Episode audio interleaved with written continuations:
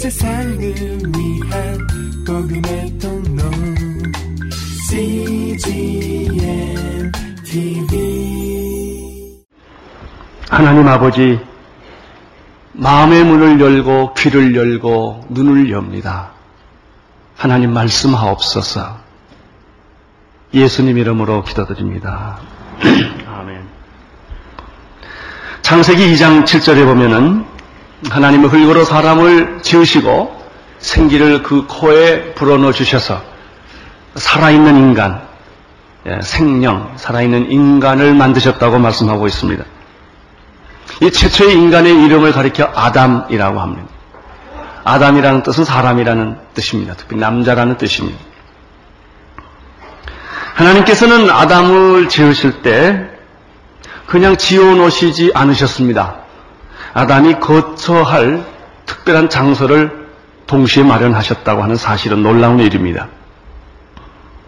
이것은 마치 새로 결혼한 사람들은 지나온 과거에 있는 부모님 집에서 같이 살다가 결혼하게 되면 새 집을 장만하고 들어가서 새 집에 사는 것처럼 하나님께서는 아담을 지으시고 새로운 집에서 새로운 거처에서 살 수 있도록 특별한 한 지역을 만들어 주셨습니다. 우리는 그것을 가리켜 에덴 동산이라고 말을 합니다. 참 하나님은 자상하시고 섬세하시고 배려가 깊으신 분이십니다. 만약에 말이죠 하나님이 흙으로 사람을 지으시고 그 코에 생기를 넣어서 사람을 만들어 놓고 너 알아서 살아라 그랬더라면 얼마나 황당했을까요? 집도 없지요 국경도 없지요 나라도 없지요 그 넓은 지구 땅 어디 가서 어떻게 살 수가 있겠습니까?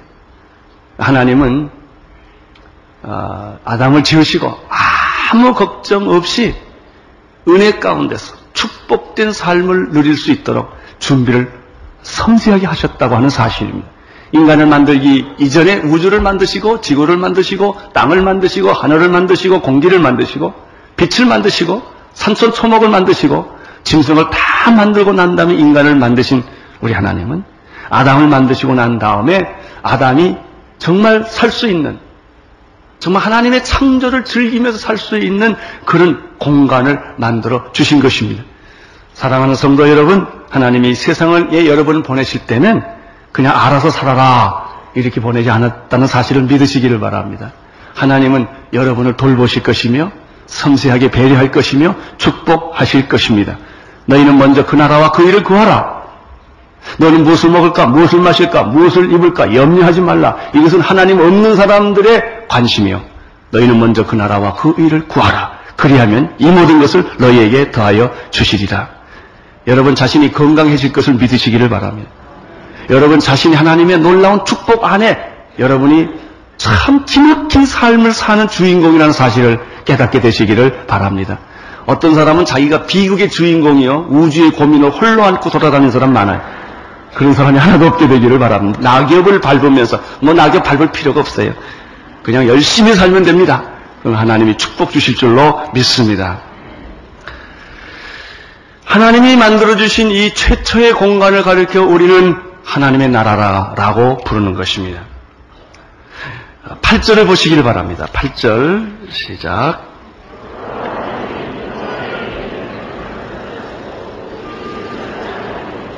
여호와 하나님이 동방에 에덴을 창설하시고 에덴의 동산을 창설하시고 그 지으신 사람을 거기 두셨다라고 말씀하고 있죠. 하나님이 만들어 주신 곳은 해가 뜨는 축복의 장소입니다. 동쪽에 에덴이라고 하는 한 공간을 만들어 주셨습니다. 놀라운 사실은 하나님이 예비하신 아담을 위해서 예비한 그 장소는 크고 어마어마하고 광활한 제국이 아니었다는 사실입니다. 그것은 아담하고 아름답고 그리고 정말 정말 귀여운 내가 살기에 적당한 그런 동산이었습니다. 하나님의 나라는 제국이 아니라 동산입니다. 그러나 인간은 하나님을 떠난 인간은 죄인은 제국을 만들기를 원합니다. 로마 제국을 만들기를 원하고 사라센 제국을 만들기를 원하고 러시아 제국을 만들기를 원하고 일본 제국을 만들기를 원해요. 독일 제국을 만들기를 원해요. 왜 인간이 제국을 만들려고 할까요? 지배하고 통치하고 다스리기 위하여. 그것은 하나님의 나라가 아닙니다. 지금도 많은 사람들은 자기가 왕이 되기를 원하고 통치자가 되기를 원하고 제국을 만들기를 원하지요. 제국을 만들면 어떻게 될까요? 러시아 제국을 보십시오. 일본 제국을 보십시오. 제국을 만들면 인간을 통치하고 인간을 다스리고 인간을 수단과 방법으로 쓰기 시작하는 것이죠.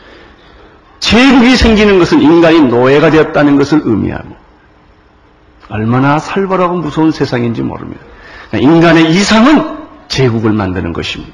하나님의 이상은 하나님의 나라, 아름다운 동산, 사람이 숨쉬고 사람이 안심하고 쉴 수 있고 평안을 누릴 수 있고 회복할 수 있는 집을 만들기를 원하십니다.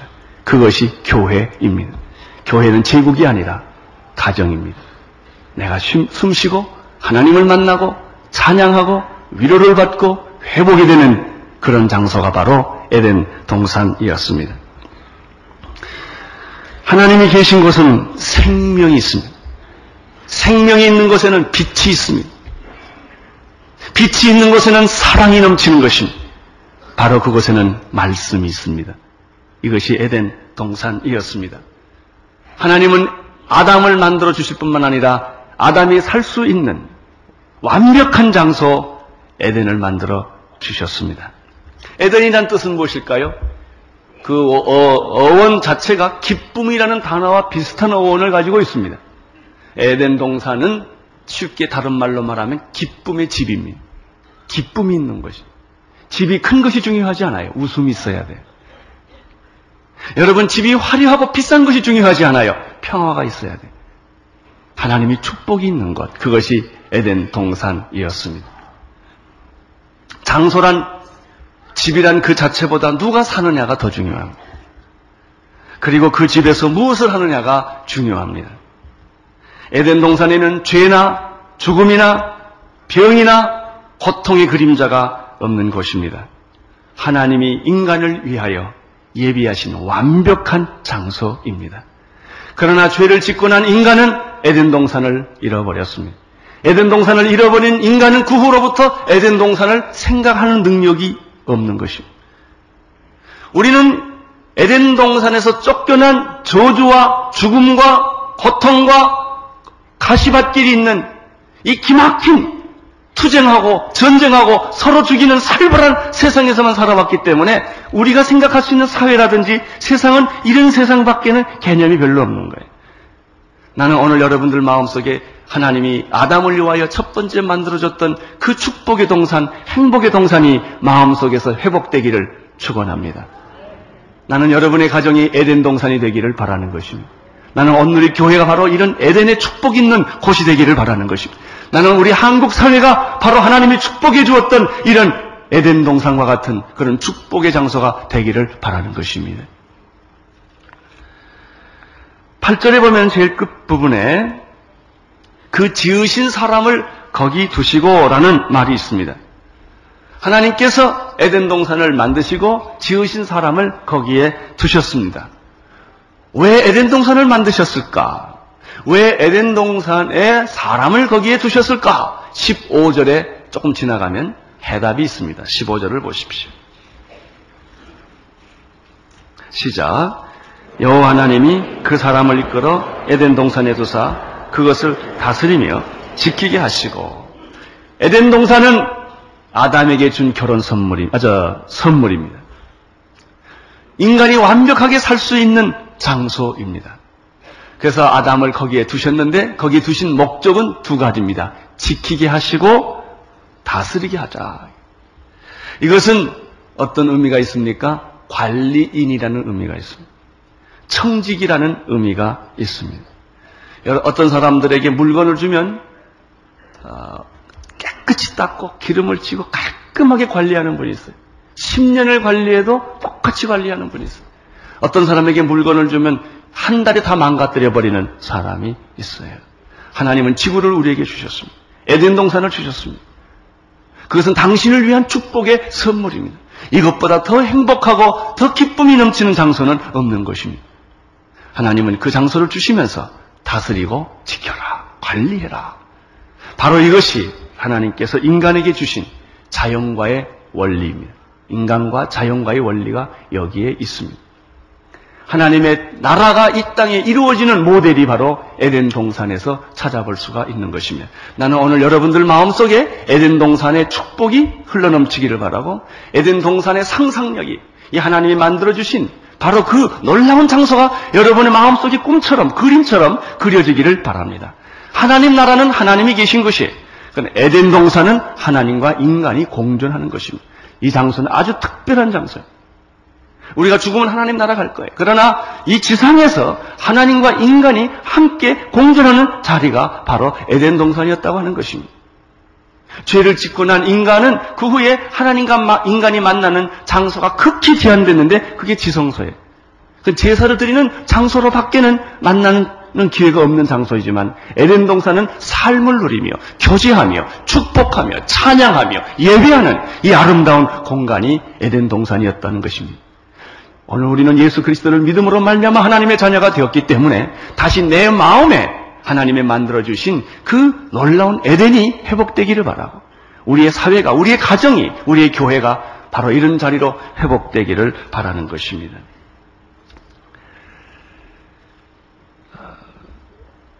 이 에덴 동산에서 살아야 할 인간은 죄를 지음으로 말미암아 거기서 쫓겨나게 됩니다. 여러분, 에덴 동산에서 쫓겨난 인간은 어디서 살아야 합니까? 창세기 3장 18절, 19절에 보면은 다음에 설교할 내용입니다만은 에덴 동산을 벗어난 인간은 그가 경험한 땅은 저주의 땅이었습니다. 질병이 있고 비바람이 있고 추위가 있고 고통이 있고 굶주림이 있는 생존 경쟁, 살벌한 전쟁이 있는 그런 곳입니다. 가신덤불을 냈습니다. 엉겅퀴를 냈습니다. 인간은 종일토록 수고하고 이마에 땀을 흘리면 먹고 살아요. 얼마나 비참한 존재인지 몰라요. 직장을 잘 나가다가도 우리는 가끔 이런 생각합니다. 이게 인생인가? 참 기막힌 생존 경쟁 속에서 아기 다툼 하면서 남을 죽이지 않으면 내가 살 수 없는 이런 기막힌 생존 경쟁 속에서 우리가 매일매일 사는 것입니다. 바로 이것이 저주받은 심판받은 땅의 현실이라고 하는 사실입니다. 그러나 여러분이 살아야 할 땅은 그곳이 아니라 축복의 땅입니다. 에덴 동산은 어떤 땅입니까? 여러분이 수고하고 노력해서 얻어지는 땅이 아니라 은혜로 사는 땅입니다. 축복으로 사는 땅입니다. 거기에는 찬양이 있고, 거기에는 기쁨이 있고, 거기에는 감사가 있고, 거기에는 안식이 있는 그런 땅이 바로 에덴 땅입니다. 10절에 우리는 에덴 동산에 대한, 아, 9절에 우리는 에덴 동산에 대한 새로운 정보를 하나 얻게 됩니다. 구절을 보십시오. 시작. 여호와 하나님이 그 땅에서 보기에 아름답고 먹기에 좋은 나무가 나게 하시니 동산 가운데 생명나무와 선악을 알게 하는 나무도 있더라. 에덴 동산에는 먹을 것이 풍부한 곳이었다. 이렇게 설명합니다. 보기 아름답고 미적 감각이 있고요. 완벽하지요. 미숙함이 없지요. 불균형이 없지요. 부족함이 없지요. 충만한 거예요. 충만 그 자체. 더 이상 무엇이 원함이 없는, 더 이상의 요구가 없는 그런 장소였다는 것입니다. 보기에 아름답고 먹기에 좋은 나무가 과실이 풍성하게 열리는 곳이 바로 에덴 동산이었다. 그러나 우리가 살고 있는 세상은 그렇지 않습니다. 두 번째 된 동산은 어떤 땅인가? 10절에 두 번째 정보가 나타납니다. 10절을 보십시오. 시작. 강이 에덴에서 발하여 동산을 적시고 거기서부터 갈라져 내 근원이 되었으니 에덴 동산은 샘의 근원이었다. 물이 많은 것이었다. 여러분 물이 많은 것은 물은 축복과 생명의 상징입니다. 에덴 동산은 기름이 많았다 이렇게 돼 있잖아요. 기름이 많은 데는 사막입니다. 기름이 있는 데는 전쟁이 있습니다. 물이 있는 곳은 축복이 있습니다. 물이 중요합니다. 여러분, 화려한 대도시가 중요하지 않습니다. 빌딩 숲이 있고, 기막힌 제국이 있고, 군대가 있고, 전차가 있고, 무기가 있는 것은 불행한 곳입니다. 조그만 곳이지만 사랑이 있고, 나무가 있고, 쉼이 있고, 동산이 있는, 이것이 하나님이 우리에게 예비하신 그런 축복의 동산인 것입니다. 제가 우리 교회를 질때 네, 남모른 제 나름대로 고심이 있어서 이, 이 건물 저 건물 합하면 이 적은 건물이 아닙니다. 이게 한 3천 평, 저게 한 4천 평 되는데 제가 건물을 지을 때 처음부터 신경을 쓴 것은 크지만 어떻게 작게 보일 것인가. 대리석을 뭐, 돌로 지었다면 굉장히 우람해질 거예요. 그래서 벽돌로 짓고 가능한 나무 소재로 친근감 있게 이게 교회거든요. 사람을 억압하고 제압하고 그렇게 멋있게 보이는 그런 게 교회가 아니거든. 교회는 가정적이고 소박하고 개인적이고 하나님 만나고 쉬고 편안하고 안심하는 그런 곳입니다. 나는 우리 오늘의 교회를 여러분이 다 그런 교회로 만들어 주시기를 바라는 것입니다. 바로 그것이 교회예요. 교회는 무슨 제도나 방법이 있는 데가 아닙니다. 사랑이 있고 용서가 있는 것, 관계가 있는 것. 바로 이런 것들이 에덴 동산과 같은 것입니다. 먹을 것이 있고, 오면 항상 영적으로도 먹을 것이 있고, 여기 오면 항상 육적으로도 배불리 먹을 수 있고, 쉼을 얻을 수 있는 그런 곳인 것입니다. 보기가 좋고, 그 먹을 것이 많은 그런 것이었다. 10절에 보니까 아까 말씀드린 대로 물이 풍부했다. 동산 전체에서 물이 흐르고 있었다.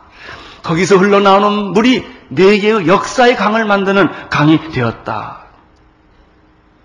이 9절과 10절을 보면은 저는 시편 23편에 나오는 푸른 초장과 쉴만한 물가라는 말이 생각이 납니다. 여호와는 나의 목자시니 내게 부족함이 없으리라.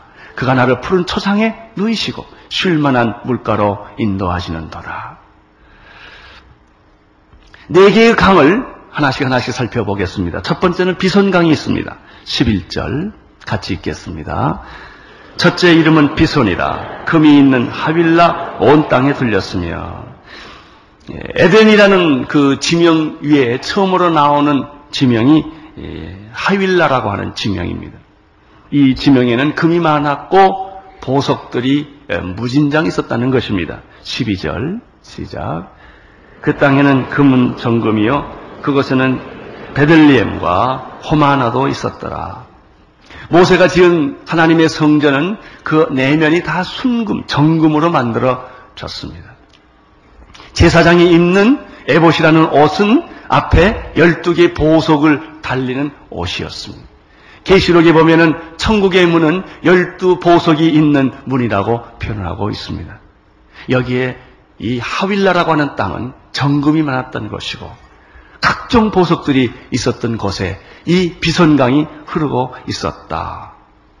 두 번째 강 이름은 기혼입니다. 13절을 보십시오. 시작.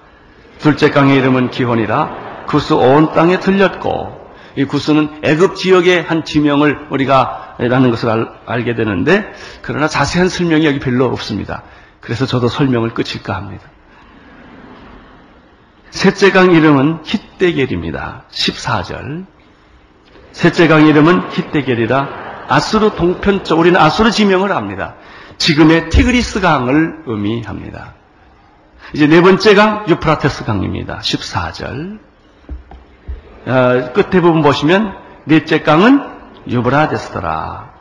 우리는 에덴 동산을 중심으로 비손강, 기혼강, 어, 티그리스 강, 유프라테스 강이 흐르면서 역사가 전개되는 것을 볼 수가 있습니다. 이 모든 우리 인류가 가지고 있는 사회, 국가, 모든 역사는 바로 에덴 동산에서도 시작된 강의 물줄기였다 하는 것을 오늘 우리는 이 본문에서 어, 알게 되는 것이죠. 여러분, 이 몇 절을 통해서 우리가 배우는 것은 무엇이겠습니까? 에덴의 회복입니다. 오늘 인간이 가, 가야 할 구원의 길은 에덴의 행복입니다. 에덴의 회복입니다. 우리는 에덴을 잃어버리고 삽니다. 죄로 말미암아 저주를 받아서 저주의 땅에서 흉년을 맞이하며 지진이 일어나며 화산이 터지며 사람이 죽으며 자연 재앙뿐만 아니라 인재를 맞이하는 이 죽음의 땅에서 저주의 땅에서 우리가 매일매일 살아가고 있는 것이죠. 다리가 부러지고 백화점이 무너지고 비행기가 떨어지고 가스가 폭발하고 이것이 우리가 살고 있는 현실이에요. 이것이 우리가 살아야 할 결론이 아니에요. 여러분 우리 마음속에 있어야 할 꿈은 에덴의 회복이에요. 하나님이 그 땅을 우리에게 주셨기 때문입니다. 예수 그리스도로 말미암아 옛사람이 사라지고 죽어지고 새 사람이 생기는 것처럼 누구든지 그리스도 안에 있으면 새로운 피조물이라 이전 것은 지나갔으니 보라 새 것이 되었다가 새 인생 새 인간 새 구원을 우리에게 주신 것처럼 우리가 추구해야 할 세계는 새로운 세계입니다. 이 저주받은 세계가 아니에요. 우리에게는 새로운 이상, 새로운 꿈, 새 하늘, 새 땅이 있는 줄로 믿습니다.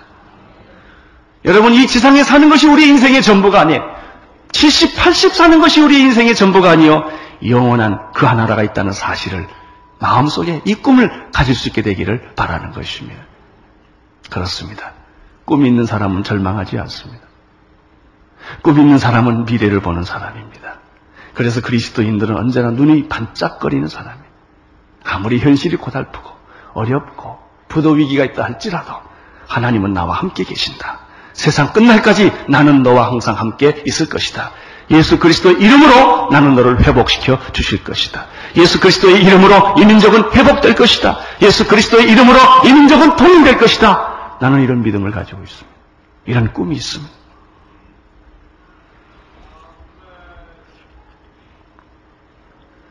아, 그런데 에, 오늘 이 네 개의 강이 에덴 동산에서 흐르고 있다는 사실을 우리에게 소개해 주면서 우리가 아, 주 중요하게 발견해야 될 놀라운 사실이 에덴 동산에 있다는 것입니다.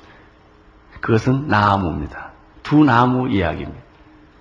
이 두 나무는 생명나무와 선악을 알게 하는 나무인데 이것은 여러분과 나에게 있어서 굉장히 중요한 관계가 있는 나무입니다. 아담과 이브에게만 관계 있었던 것이 아니라 지금 여러분과 나에게 믿음의 생활에 있어서 결정적인 역할을 하는 중요한 나무가 바로 이 두 나무라고 하는 사실입니다. 이 두 나무에 대한 얘기를 구절에서부터 다시 보도록 하겠습니다. 구절을 보십시오. 시작. 여호와 하나님이 그 땅에서 보기에 아름답고 먹기에 좋은 나무가 나게 하시니 동산 가운데는 생명나무와 선악을 알게 하는 나무가 있더라. 하나님 에덴 동산을 인간을 위하여 만들어 주셨는데 인간을 위해서 주신 것은 하나님이 동, 나무를 주셨다는 것입니다. 나무는 인간과 함께 있는 거예요. 나무가 없는 것을 가리켜 사막이라고 말합니다. 세멘트만 있으면 안 됩니다. 모래만 있어도 안 됩니다. 인간이 살고 있는 데는 하나님이 나무를 주신 것입니다. 각종 나무와 실과를 주셨는데 그 중에서도 인간에게 결정적인 역할을 하는 두 나무가 생명나무와 선악을 알게 하는 나무.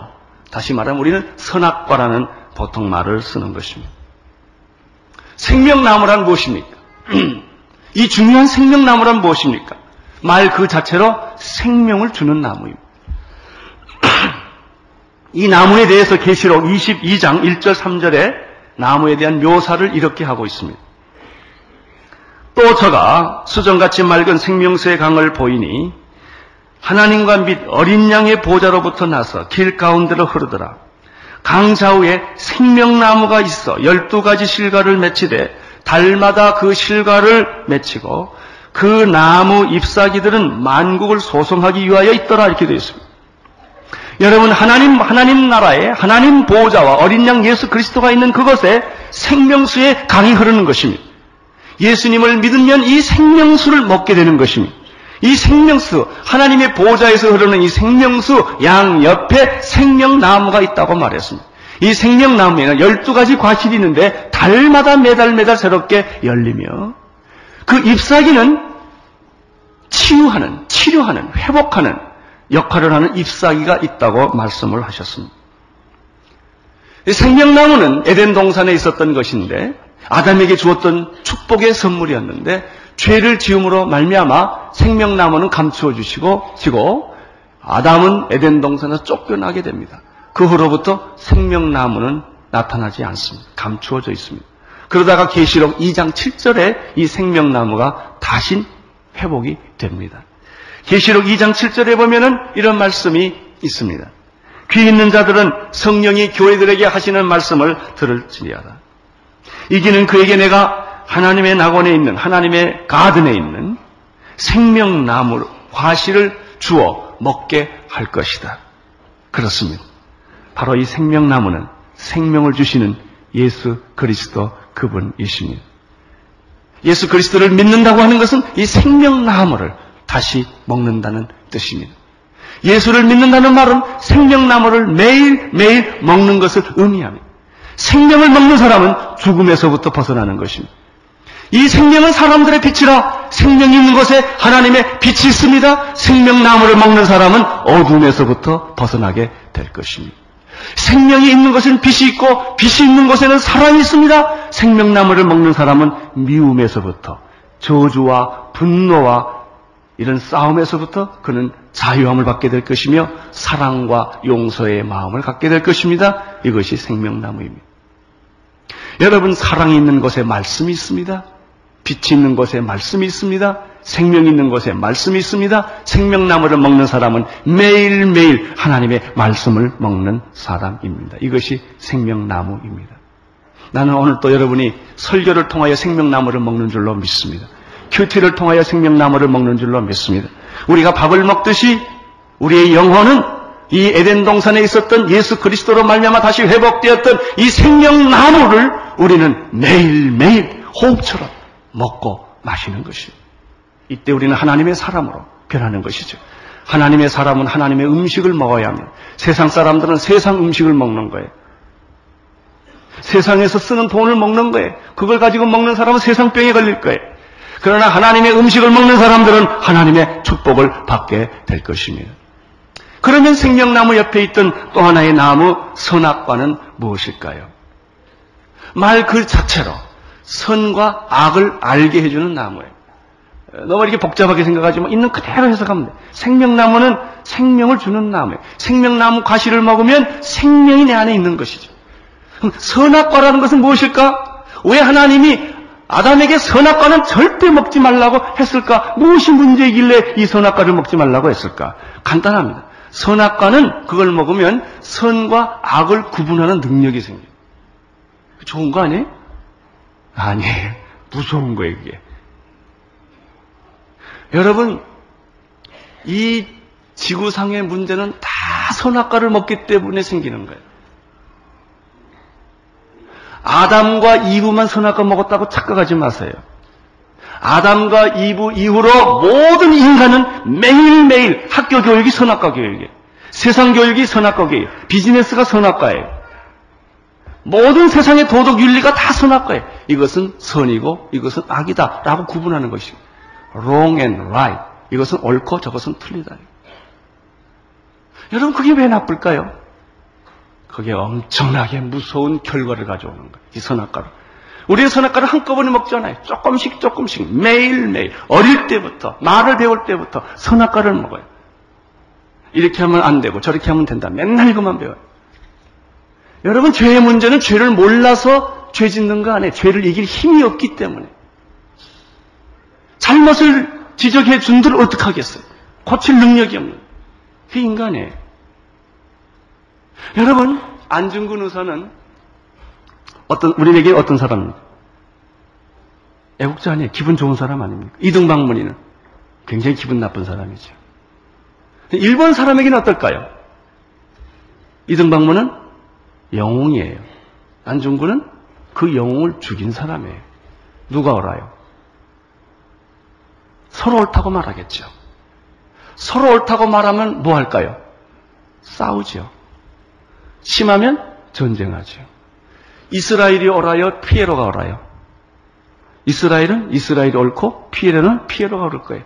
wrong and right, wrong and right. 해답이 없습니다. 전쟁합니다. 북한이 옳습니까? 남한이 옳습니까? 우리는 남한이 옳죠. 우리는 북침했다고 그리고 그들은 남침했다고 그러니까. 누가 옳아요? 싸우는 거죠. 여러분, 부부 사이에서도 선악과 먹으면 맨날 싸우고 이혼합니다. 당신은 이것이 옳고, 당신이 이것이 틀리고, 맨날 싸우거든요. 이게 선악과입니다. 우리는 어렸을 때부터 선악과를 먹고 살아왔어요. 해답이 없습니다. 이게 선악과입니다. 이게 마귀는 참 교활합니다. 다른 거 안 먹입니다. 선악과만 먹여요. 그러면 막 싸웁니다. 나라가 깨지고 이혼하고 상처받고 온통 이 세상이 지옥을 만드는 것은 선악과 하나 때문에. 그래서 하나님이 선악과는 손대지 마라. 그 먹으면 너 죽는다. 이게. 여러분, 선과 악, 악은 인간이 알 필요가 없어요. 선은 알아도 괜찮아요. 인간은 악을 알 필요가 없는 존재였어요. 죄가 없었기 때문에. 그러나 선악과를 먹는다고 하는 것은 사탄을 만지는 것을 의미했어. 악을 만지는 걸 의미했어. 악을 만지면 악의 독이 내게 들어왔던 거예요. 그것이 나를 죽이고 파멸시켜버리고 만 것입니다. 이것이 선악과예요. 근데 이상한 건요. 예수 믿는 사람도 계속 선악과 먹는 사람들 많아요. 교회에서 맨날 따지는 거예요. 이건 옳고, 이건 틀리고. 이거 다 선악과 먹은 사람이에요. 생명나무 먹은 사람은 다 사랑하고, 다 용서하고, 이러는 거예요. 사탄의 전략은 뭘까요? 선악과 먹이는 거예요. 사탄의 전략은 무섭게 여러분에게 찾아오는 게 아니에요. 이빨 크게 이렇게 하고 만 또 있고 절대 오지 않아요. 그건 아주 IQ가 낮은 마귀. 나는 마귀다 이러고 오니까 그럼 다 도망가지요. 마귀는 그렇게 하나요? 어떻게 교활하게 선악과를 먹여. 하나님이 동산나무의 모든 실과를 다 먹지 말라고 했냐? 이러고 오는 거예요. 얼마나 교활하게 오는지 몰라요. 얼마나 간교하게 오는지 몰라요. 그렇게 해서 우리에게 선악과를 먹음으로 계속 비판하게 하고 계속 정죄하게 하고 네가 의롭고 저 사람은 틀렸다고 계속 말하게 만든 이게 선악과예요. 나는 오늘 여러분들 선악과 먹는 것을 포기하기를 바랍니다. 남 비판하는 걸 포기하기를 바랍니다. 남을 정죄하는 거 포기하기를 바랍니다. 사랑하고 용서하십시오. 여러분 사정하고 남을 개혁하고 남을 꾸중하고 남을 심판한다고 세상이 절대로 안 변합니다. 사랑하고 용서해야 세상이 변합니다. 충고한다고 사람 변할 줄 아세요? 시끄럽기만 해요. 정의를 외치면 정의가 없어집니다. 사랑하면 정의가 생깁니다. 왜 세상에 정의가 없을까요? 사람들이 서로 소리 지르기 때문에 그래요. 다 야단만 치기 때문에 그래요. 대신 십자가 지는 사람이 없어요. 대신 죽는 사람이 없어요. 그 사람은 말하지 않거든요. 그 사람은 조용하거든요. 이게 사랑입니다. 사랑하면 정의가 생깁니다. 사랑하면 사람이 변하는 거예요. 이것이 생명나무예요. 여러분은 생명나무를 매일 먹고 계십니까? 선악과를 먹고 계십니까? 이 설교를 듣고도 나가서 계속 따지는 사람이 또 있을 거예요.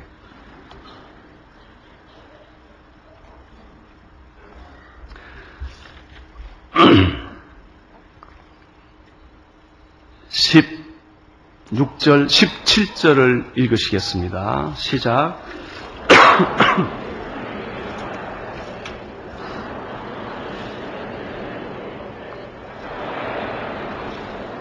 동산에 있는 모든 나무는 다 먹어도 좋다. 축복이 될 것이다. 그러나 한 가지는 손대지 마라. 선악과다. 왜? 선악과는 마귀와 연결되어 있기 때문에. 그거 손을 대면 바이러스 균에 손대는 거고 똑같다. 눈에 보이지 않는 바이러스 균이 아무것도 아닌 것 같아도 우리는 마귀에게 앞문은 닫았지만 뒷문을 열어놓은 사람들이거든요. 여러분, 여기에 도깨스가 들어오면 한 사람만 죽는 거 아니요. 문 열어놓은 사람만 죽는 것이 아니요. 그 방 안에 있는 사람은 다 죽게 돼 있어요. 한 사람이 죄를 범했음에 모든 사람이 다 죄를 범하였느니라. 내가 잘못한 것은 없지만 그 사람이 뒷문 열어놔서 도깨스를 받아들였기 때문에 다 죽고 만 거예요. 비행기 떨어지면 뭐 한 사람만 죽나요? 산풍 사건에 한 사람만 죽나요? 다 죽지요. 한 사람이 죄를 범했음에 모든 사람이 다 그 절망에 빠지게 된 것입니다. 이 논리대로 한 사람 예수 그리스도로 말미암아 모든 사람이 다 구원받게 된 줄로 믿습니다. 이것이 구원이에요. 구원. 사랑하는 성도 여러분, 마귀와 접촉하지 마십시오. 또 이런 사람 죄를 지면서 죄는 많이 경험해야 죄를 이길 수 있대나? 안 그래요. 악을 경험하면 더 악해져요. 악은 선을 낳지 않습니다. 경험 안 해도 좋으니까 선하게 사시기를 축원합니다. 아예 마귀 옆에는 가지를 마세요. 시험거리 놓고, 놓고 시험에 들지 말게 하옵시고 이러지 마세요. 그 시험에서 그냥 벗어나가는 것이 제일 좋은 방법. 선악과는 먹지 마세요. 따지지 마세요. 사랑하세요. 이것이 생명나무입니다. 에덴 동산에 주었던 두 나무. 오늘 나는 여러분들이 선악과를 포기하고 생명나무를 선택하는 축복이 있게 되기를 축원합니다. 기도하겠습니다. 하나님 아버지, 에덴 동산에 있었던 두 나무, 우리는 생명나무에 속한 사람인 줄로 믿습니다. 할렐루야. 예수님의 이름으로 기도드립니다. 온 세상을 위한 CGM TV